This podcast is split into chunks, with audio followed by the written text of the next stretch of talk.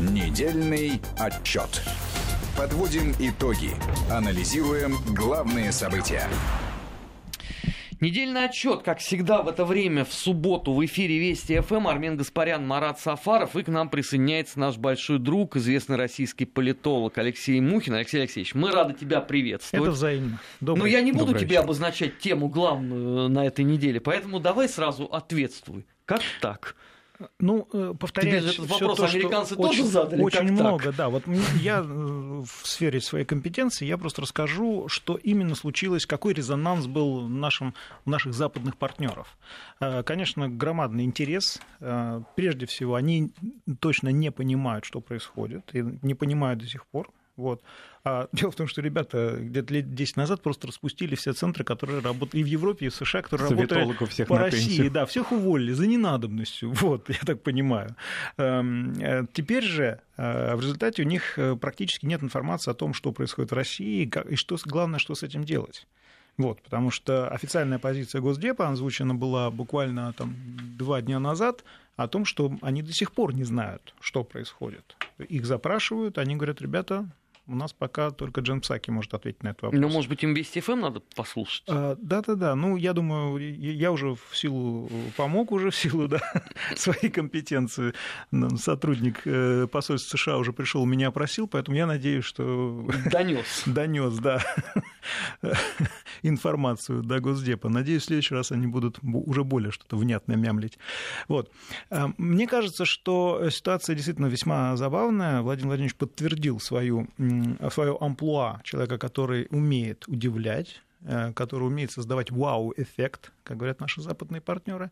Вот. И теперь э, они, э, эм, теперь будут они, я так понимаю, раскладывать, что с этого можно поиметь и как можно Россиюшку в этом смысле немножечко сдвинуть с тех позиций, на которых она сейчас находится. А позиции у нас очень неплохие, судя по тому, что часть наших министров будь то министр обороны, либо министр иностранных дел, они, э, собственно, этой отставки даже и не заметили, потому что полностью загружены текущей работой, э, которая никто не отменял, которая продолжается, невзирая ни на какие там отставки и все остальное, как внутри страны, так и за ее пределами.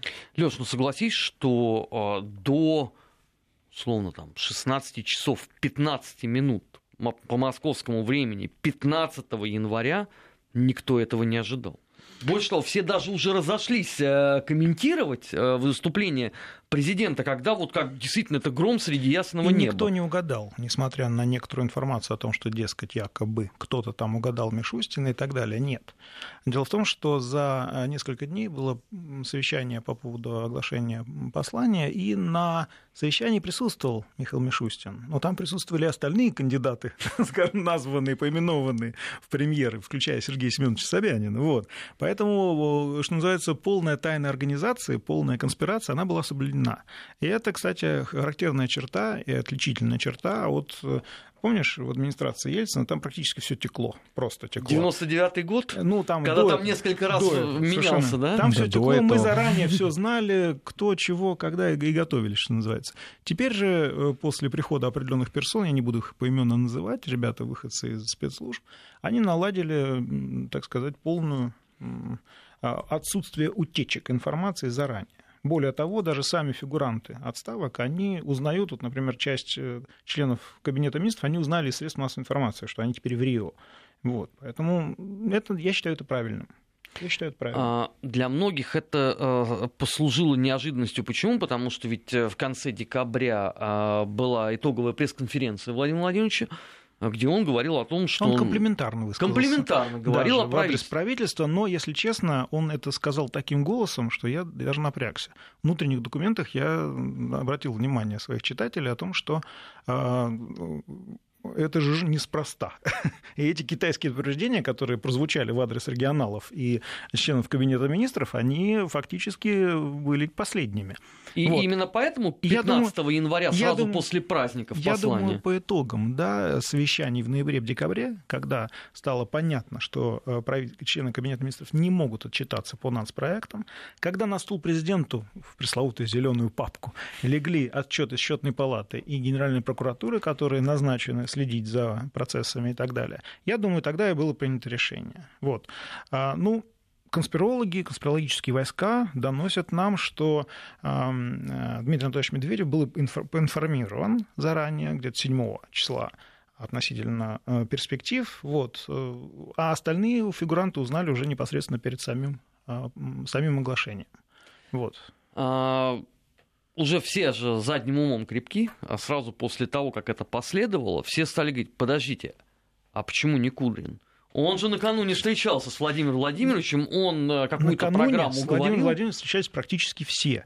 Поэтому почему не кто-то другой? Нет, э, Алексей Леонидович Кудрин, при всем моем уважении к нему, а мы, э, ну, не, мы не работаем вместе, но мы друг друга знаем, мы встречались на разных совещаниях и так далее. А, ну, дело в том, что Алексей Леонидович сейчас на своем месте. То есть он, экспертная работа для него это то, чего он хотел и ждал. Причем он сейчас имеет возможность э, потрогать за нежные места очень большое количество людей, которых, будучи там министром финансов, он по должности трогать не мог. Сейчас же он развернул свою деятельность, насколько мне известно, счетная палата сейчас э, проводит расследование э, госкорпораций. И, собственно, предмет... заявления были Совершенно... буквально до 15 за несколько там дней, да? Да.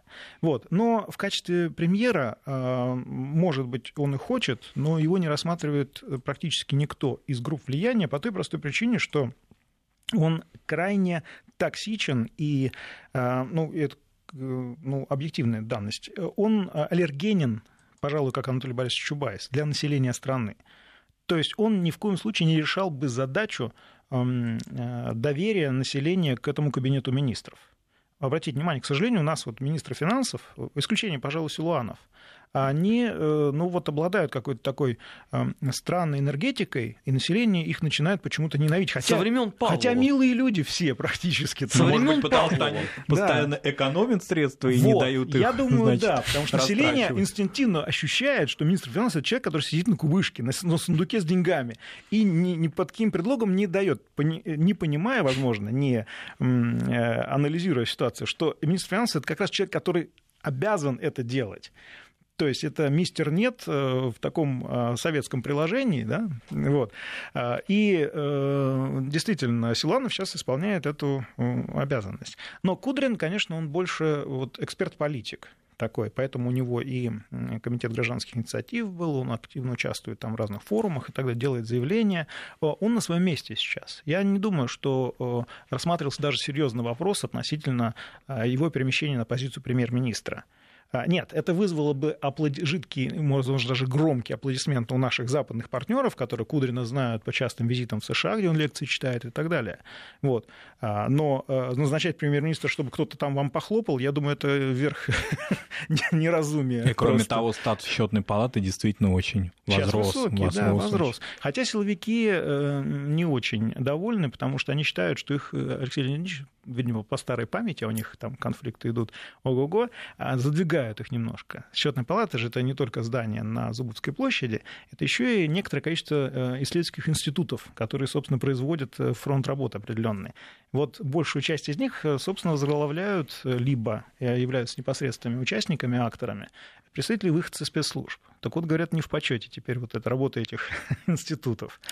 Леш, да. на твой взгляд, кто из э, министров ушедшего правительства Дмитрия Анатольевича Медведева э, сохранит свои позиции э, в новом кабинете министров. Почему? Потому что Володин говорил, что есть профессионалы, которых надо сохранить. Даже сам Мишустин тоже уже намекнул на то, что действительно есть э, э, позиции, которые не нуждаются в дополнительном постоянно. Но ты... я так понимаю, что это Министерство обороны и Министерство иностранных дел, скорее ты всего. Ты же понимаешь, что какое-то неблагодарное дело сейчас делать какие-то прогнозы. Как сказал мне один конфидент, что в голове у начальника не знает никто. Поэтому не надо даже напрягаться. Подождите чуть-чуть, вам все, что называется, скажут. Понимаешь, если, мы, если процесс... мы с тобой будем сидеть молча, нам скажут, вот вы знаете это и, и насилуете своих слушателей. Армен, это преамбула, Армен Джон. Подожди, сейчас я все расскажу.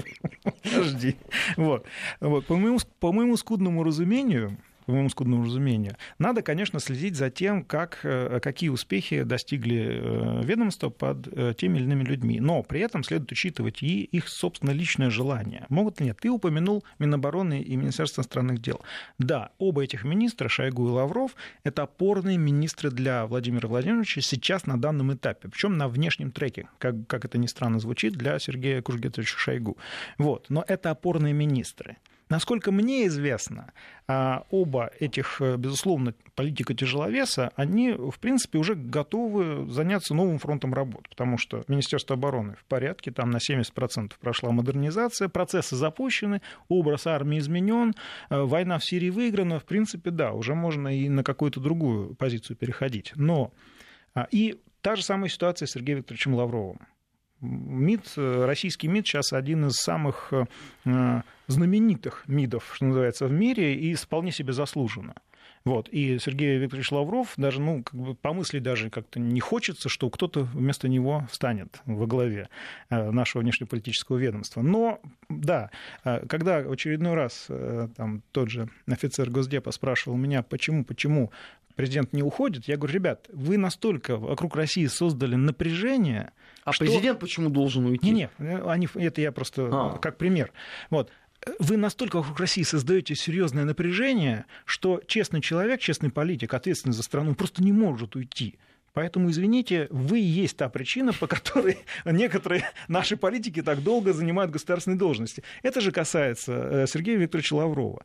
Насколько мне известно, ну, там говорят в кулуарах, что, в принципе, он же несколько раз просился в отставку по разным естественным причинам. Последний раз в 2018 да, это было. совершенно верно. Но не отпускает. Владимир Владимирович его просто не отпускает, потому что он действительно опорный министр.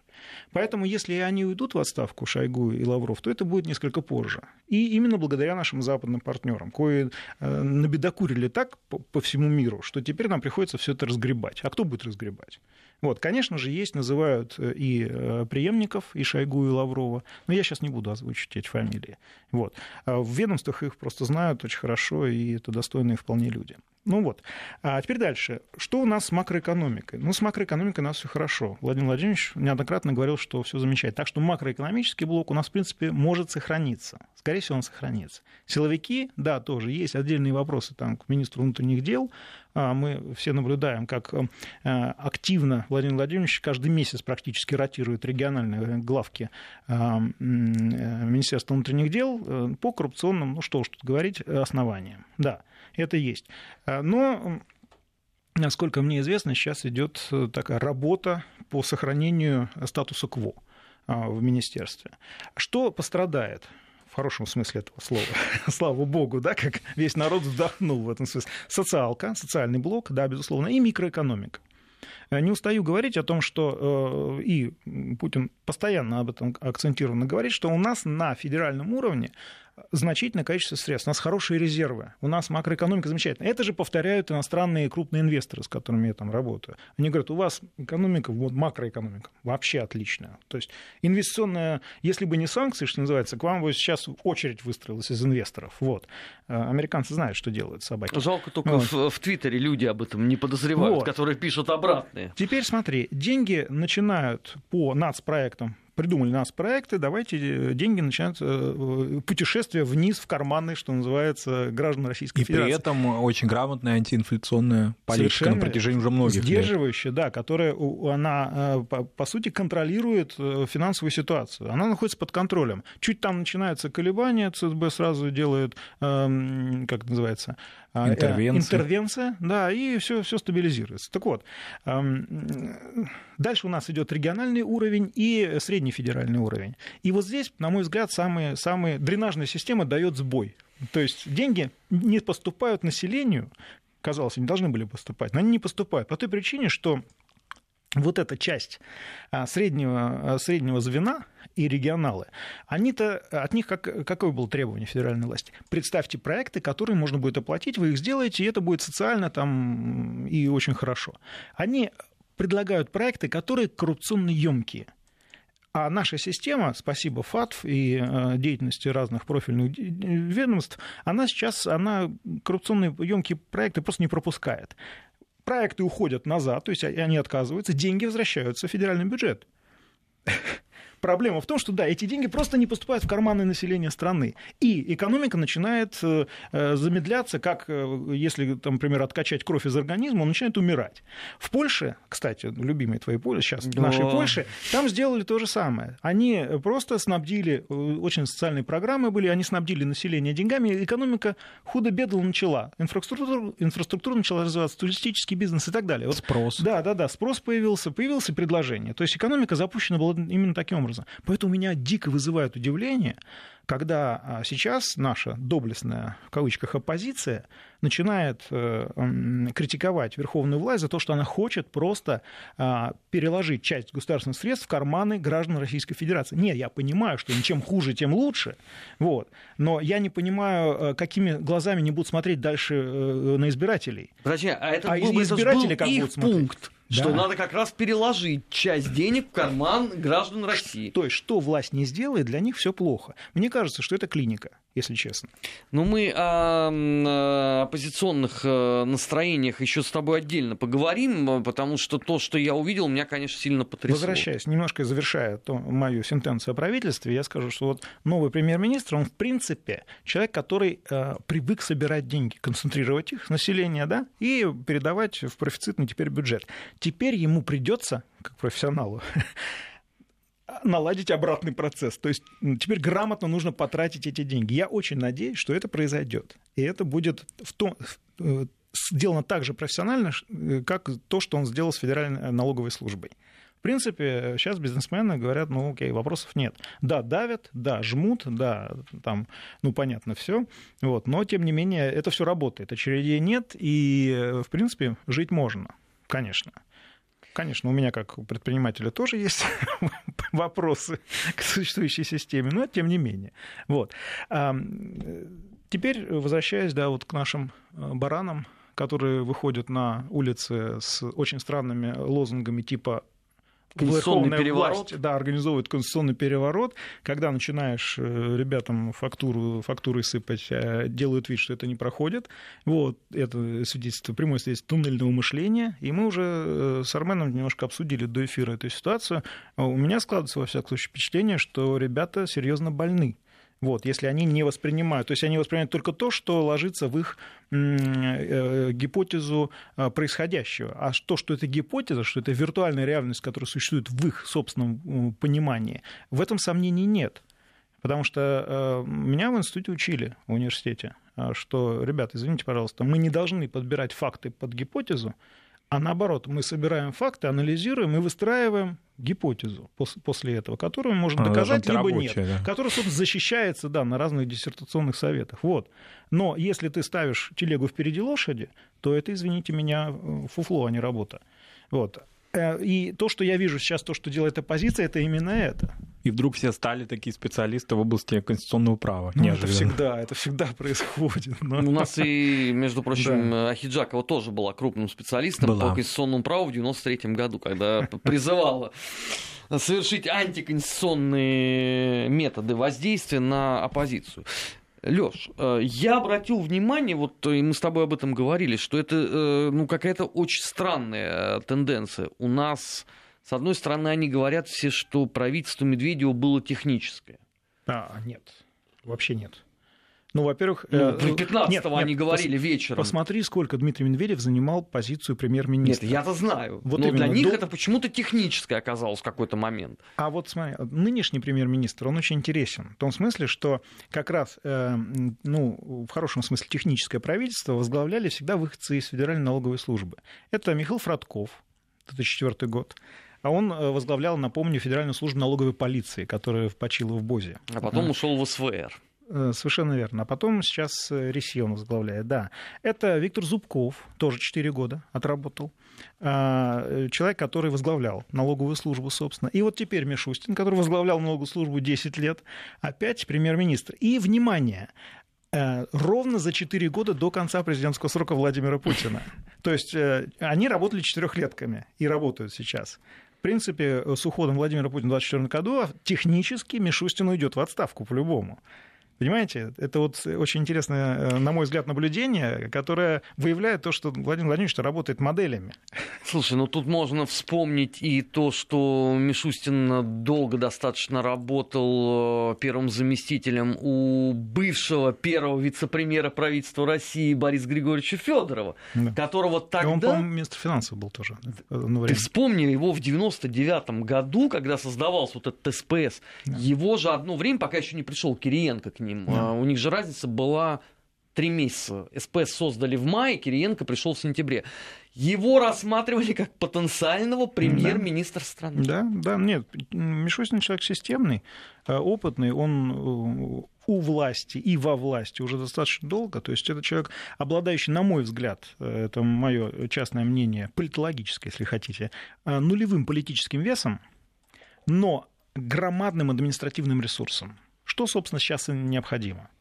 Для человека, который будет запускать или перезагружать, перезапускать национальные проекты. Если честно, ну, вот мне кажется, это очень кадровое, очень удачное назначение. А что у нас с гуманитарным, так скажем, блоком Гуманитарный блок, там полная неразбериха, потому что гуманитарный блок у нас всегда, эм, там громадное количество влияний разных эм, групп, и они сейчас, судя по всему, пытаются договориться. И удерживают они эти позиции, тогда министры сохранятся. Либо они поменяют и попытаются вот повлиять на мнение тех, кто принимает решения относительно ухода министров. Вот, но, в принципе, если ты имеешь в виду образование, там, вот культуру. Всё, культуру, да, то сейчас э, вопрос подвешен, вот насколько мне известно. То есть там ходят, упрашивают, решают, как будет лучше, какие-то предложения, какие-то замечания и так далее. Естественно, вал компромата в Телеграме, там, в соцсетях и так далее. Здесь даже, даже здесь гадалки не ходи, там уж столько мы сейчас начитаемся о том, кто куда а, плюнул, на кого не так посмотрел и так далее, и что у него там в карманах. Вот. Но это тоже забавно, интересно, но следует учитывать, что вот мой анализ там, тех же телеграм-каналов и так далее говорит о том, что ценной информации действительно там процентов 10, все остальное это шлак. Это шлак, э, вбросы, сливы, Причем зачастую э, придумки, уже. фантазии, да, устаревшие и так далее. Но зато с каким пафосом, с каким да, азартом. Да, и вот эта вот тележенька, она как бы уютная, и как бы все остальное это фу. Вот. Меня, да. честно говоря... Сейчас самое модное. Меня, честно говоря, да, это немножко забавляет, потому что, ну, я большинство людей, которые ведут анонимные каналы, знаю, у меня Дианон лист на столе лежит, вот. Поэтому, когда кто-то что-то пишет, я так смотрю, думаю, понятно, ладно. Да. Очень много заказных материалов, Нам многие даже не подозревают, что они известны. Конечно, ну, ребят. Ой, наивные как дети. Э, программа «Недельный отчет» в эфире Вести ФМ. Мы сейчас должны будем прерваться на выпуск новостей, что тоже очень важно, а сразу после него продолжим подводить итоги недели. У нас же там еще есть страна, подражающая России. Не переключайтесь. Недельный отчет. Подводим итоги. Анализируем главные события. 17 часов 34 минуты в российской столице. В эфире Вести ФМ программа «Недельный отчет». Армин Гаспарян, Марат Сафаров. И к нам присоединяется сегодня наш большой друг, известный российский политолог Алексей Мухин. Леш, ну, а, у нас понятно, у нас отставка правительства. Украина решила не отставать от модного и тренда, конс... все время быть вместе с Россией. Конституционные изменения. И конституционные которые изменения. грядут, да, рабочая группа сформирована, 75 человек, уже оттоптали, что, дескать, там слишком мало, там 11 юристов, вот, и остальные, я говорю, ребят, извините, это конституционные изменения. Подожди, должны они быть, готовят должны предложение быть, сначала. Должны, э, должны быть представлены все социальные группы, они там все представлены и так далее. То есть это такое мини-собрание, которое должно, должно эм, дать свои рекомендации. То есть они э, э, будут высказываться от имени определенных социальных групп. Затем профессионалы уже доведут это дело до ума, и дальше будет идти процесс вполне себе нормальный, когда когда Государственная Дума, там, Федерация и так далее будут все это дело принимать. Вот. То есть сейчас ругать, что называется, процесс, это все равно, что против Если ветра. Не Делать что свои это дела против ветра. Ну да. почему? Небезызвестная девушка, голодавшая не так давно, посвятила этому немало своего эфирного времени. Я так понимаю, это платная э, с ее стороны услуга. SMM? Да. Вот. Я думаю, что э, ребята, э, ребята получили определенные гранты, средства на вот эм, организацию подобного рода, простите за мой французский, шухера просто, на ровном месте. Потому что, когда начинаешь разбираться, против чего, голосу... против чего протестуем, там просто, честно говоря, ум за разум заходит происходит, потому что, ребята, логика включите, а где логика вообще? Вот. А ты упомянул страну, а страна-то в последнее время, она же как бы уходит на обочину. А в Брюсселе э, украинские товарищи, они уже не рукопожатные. Ну как, они вернулись? Не-не-не, они не рукопожатные, с ними никто не хочет иметь дело. Это я воочию наблюдал просто. Слушай, ну Когда они тут с пафосом анонсировали свое грядущее возвращение, возвращение в ПАСЕ. Это раз. Ну, они, собственно, видимо, видимо, уходили, чтобы с пафосом вернуться. Вот. Пафос это, это их все, на самом деле. Ты, как ты заметил. Там а, премьер-министр Гончарук решил с пафосом уйти в отставку по вообще надуманной причине.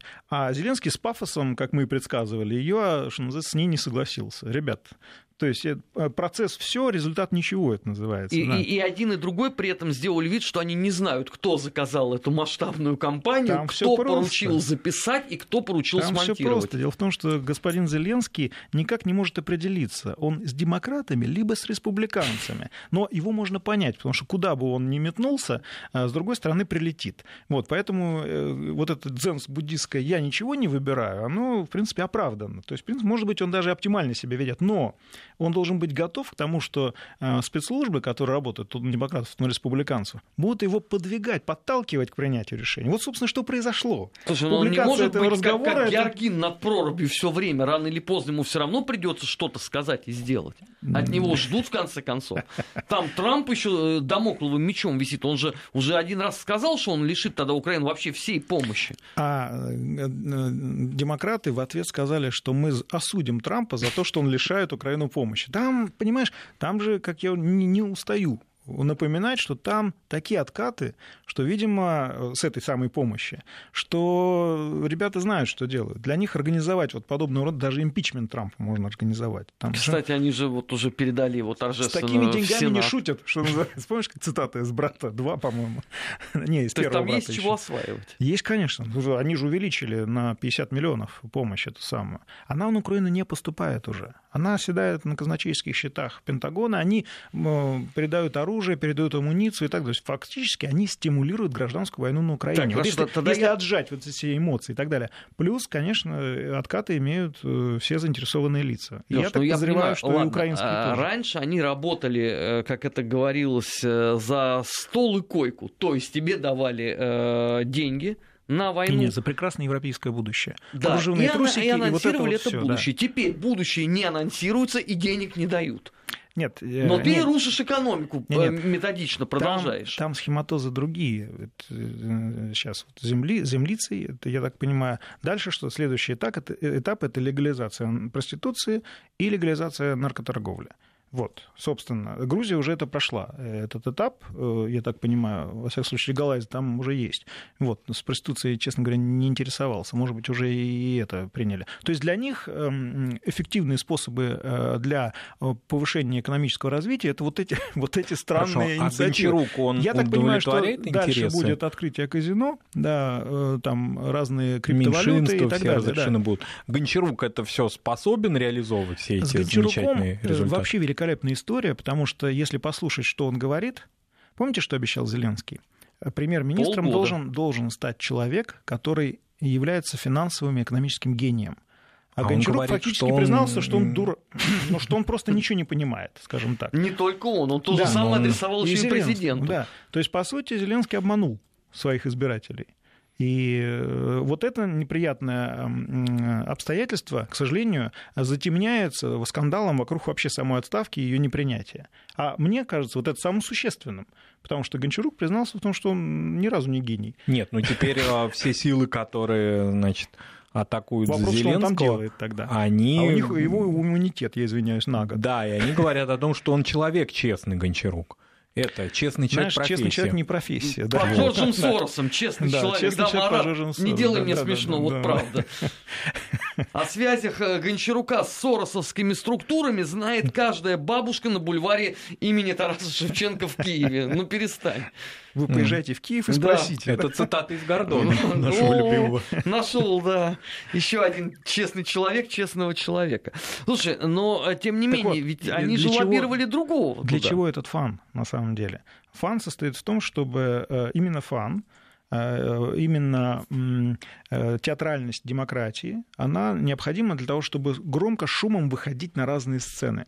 Для чего это необходимо? Это считается на Украине крайне важным и средством привлечения инвестиций потому что им необходимо, чтобы о них говорили в прессе, в мировой прессе, писали в прессе. Они считают, что это выход для инвесторов. Они не понимают, что вот, например, часть э, э, очень серьезных инвесторов, с которыми я работаю, они моментом в 2015 году закрыли там свои офисы и перевезли их в Россию, несмотря на санкции и все остальное. А я спросил, ребята, а почему там же демократия, движение Европы? Они говорят, не-не, Алексей, это нет. Но кроме вот новых землевладельцев, умные бизнесмены, они, они проголосовали ногами уже. Кроме тех, кто будет покупать либо, землю. Нет, либо они оставили там офисы, ну, на всякий случай, и там работает 2-3 человека, секретарши и так далее. Все. А все остальное просто в... ушли просто. Э, Украина сейчас, это как Россия начала 90-х, это очень большая манок для спекулянтов, для быстрых денег.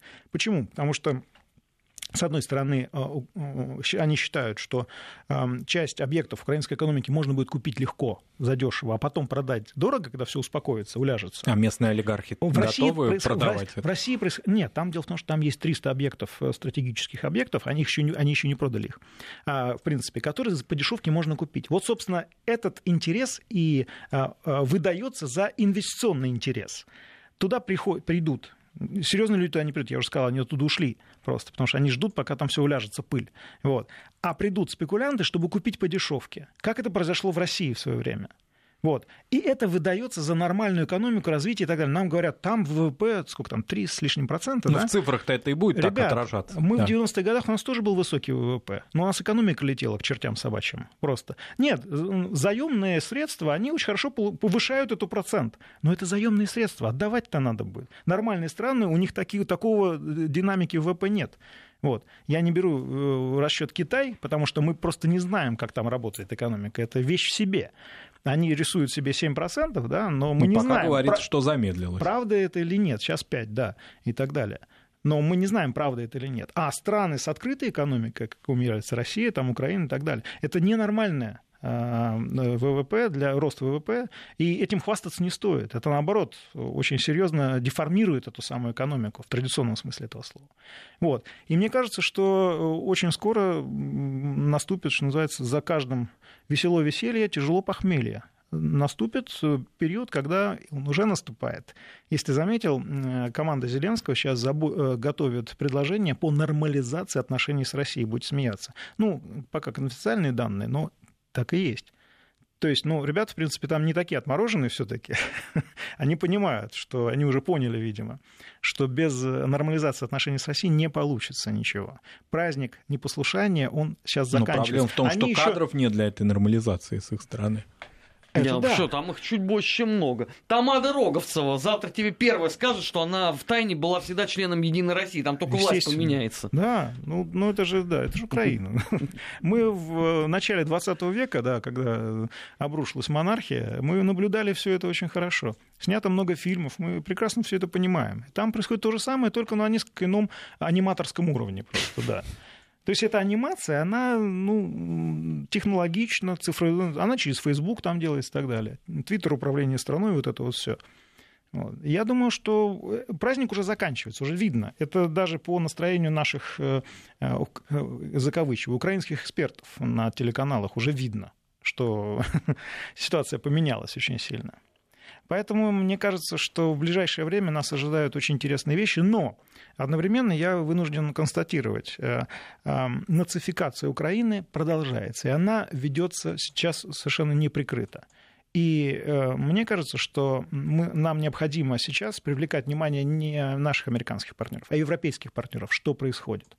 Кстати, вот вместе с европейскими партнерами мы можем купировать эту проблему. Леш, ну европейские партнеры в свое время сквозь пальцы смотрели на то, что происходило в Прибалтике. Я очень и надеюсь, продолжают я это делать. Очень, ну, Прибалтика это территория, как мне сказали наши европейские партнеры, Прибалтика это территория, которую контролирует США. Мы туда не суемся. Вот.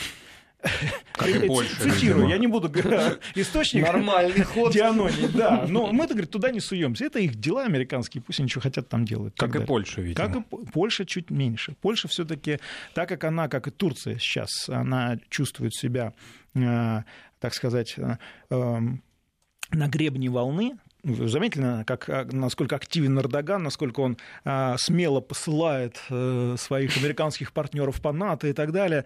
Э, рубаха парень, классный политик, там все такое. Но вот этот мачизм, он вполне себе оправдан. Это продается. А, их, я, мы вот лет семь назад, я первый раз увидел блеск э, в глазах турецких экспертов, когда мы общались, и там было написано «Восстановление турецкой Османской империи». Все, с тех пор из, из глаз тур, турецких экспертов и политиков это не уходило. То есть их задача ясна. У Польши сейчас а, появился исторический шанс. Помните, да, вот господин назначил меня любимой женой, господин назначил меня любимой женой. Брекзит – Великобритания покидает континент, континентальную Европу, и кто там остается? Польша. Но там есть которая, Германия. Которая с помощью... Не, как раз Польша на контрасте с Германией и пытается... То есть она будет проводником э, интересов США э, в Европейском Союзе. То есть она эту роль на себя сейчас потихонечку натянула, как платится, вот, и пытается вертеться перед зеркалом и показывать всем, какая она красивая. Вот. То есть это атлантическая солидарность кто, на Вислу кто придет. моментом на свои деньги выстроил эм, э, хранилище для жиженного американского газа? Польша. Кто больше всего э, возбухал против э, Северного потока и так далее? Привлекает американские Совершенно войска. верно. Казалось бы, что здесь?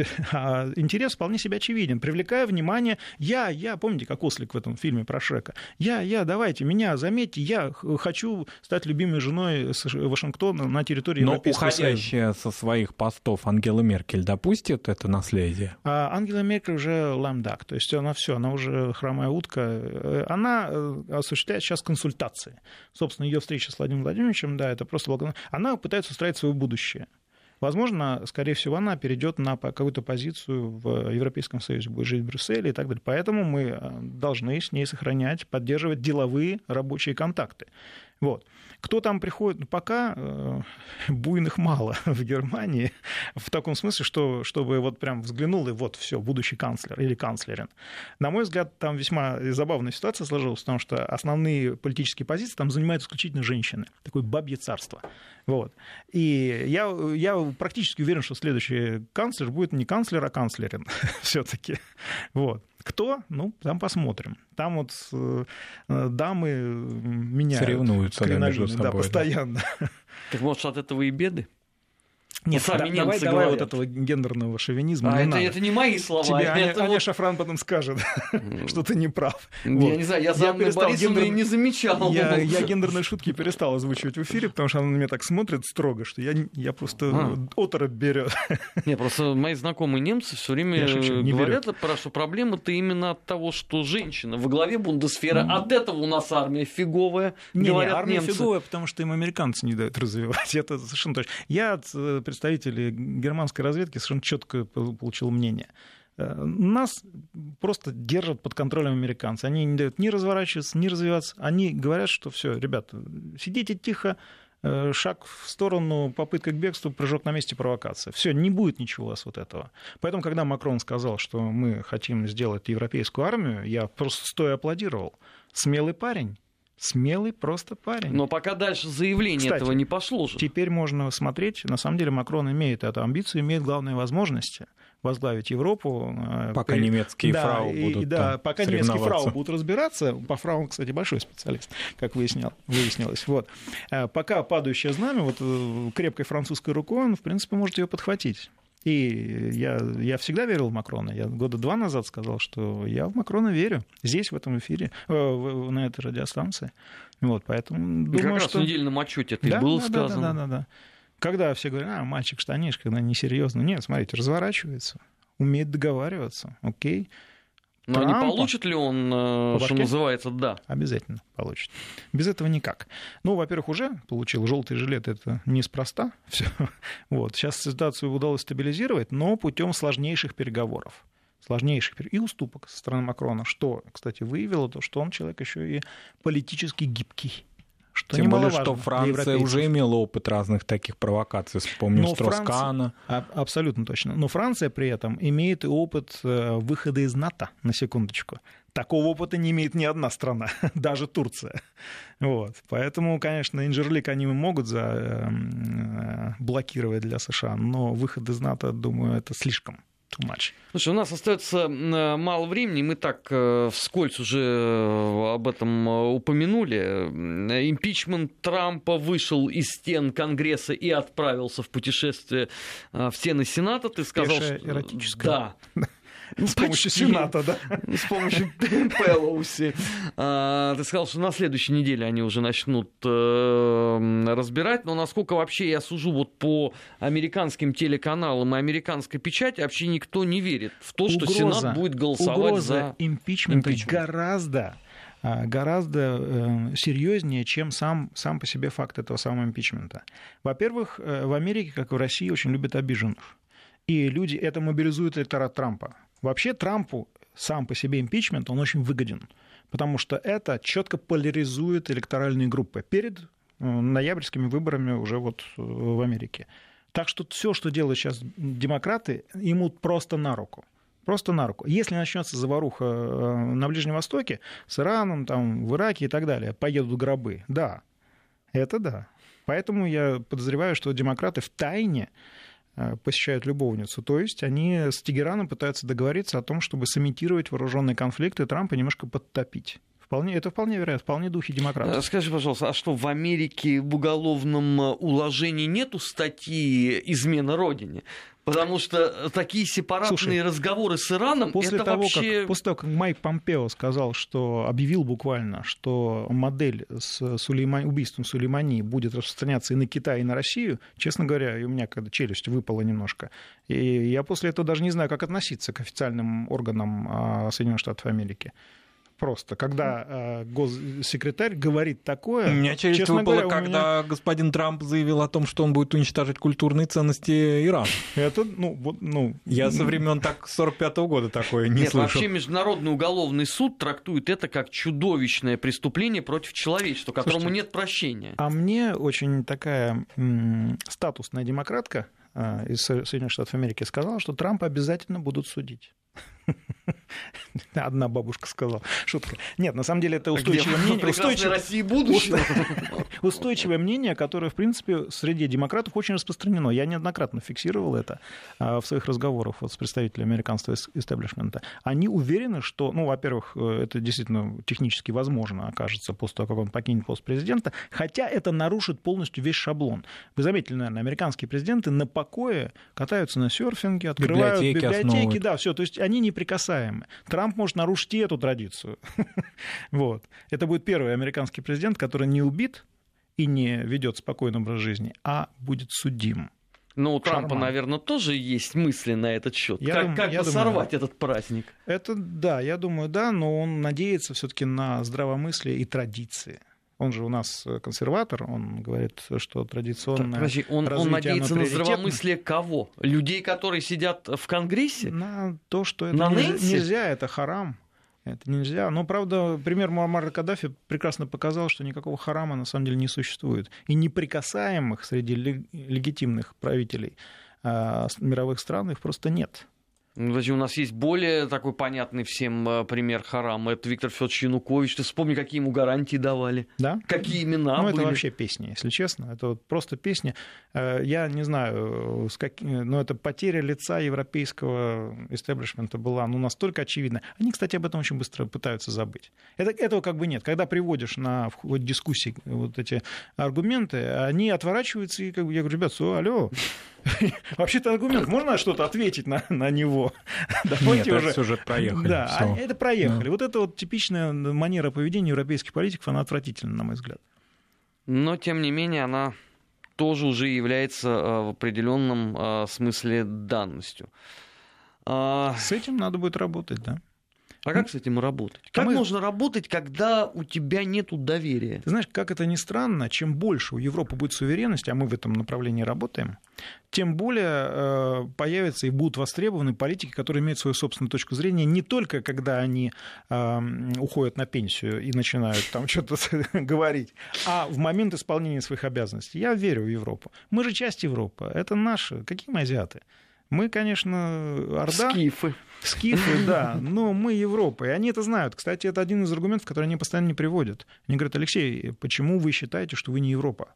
С чего вы взяли? Мы до Урала Европа, на секундочку, географически. Мы являемся большей частью Европы в географическом смысле. И наиболее концентрированной частью И поэтому, я, когда мне говорят, ну, Россия должна идти в Европу, куда, спрашиваю я? А только где к, она? Только к себе, да, мы можем идти в этом смысле. Есть Западная Европа, есть Восточная. Мы Восточная, а не Западная, окей? Но учитывая, что в России никто никогда не отрицал своей европейской да. составляющей, это как раз нам все время говорили, что вы не Европа. Вот нет, ну это началось, это началось, ты, ты знаешь, да, с господина Курбского и вот этих всех вещей в 16-17 да. веке, когда нас попытались отделить. Но многие вот, внутри страны что, в это поверили. Да, потому что до этого арабские источники, иные другие источники, те же византийские говорят, ну, никакого сомнения, все нормально, это все варвары.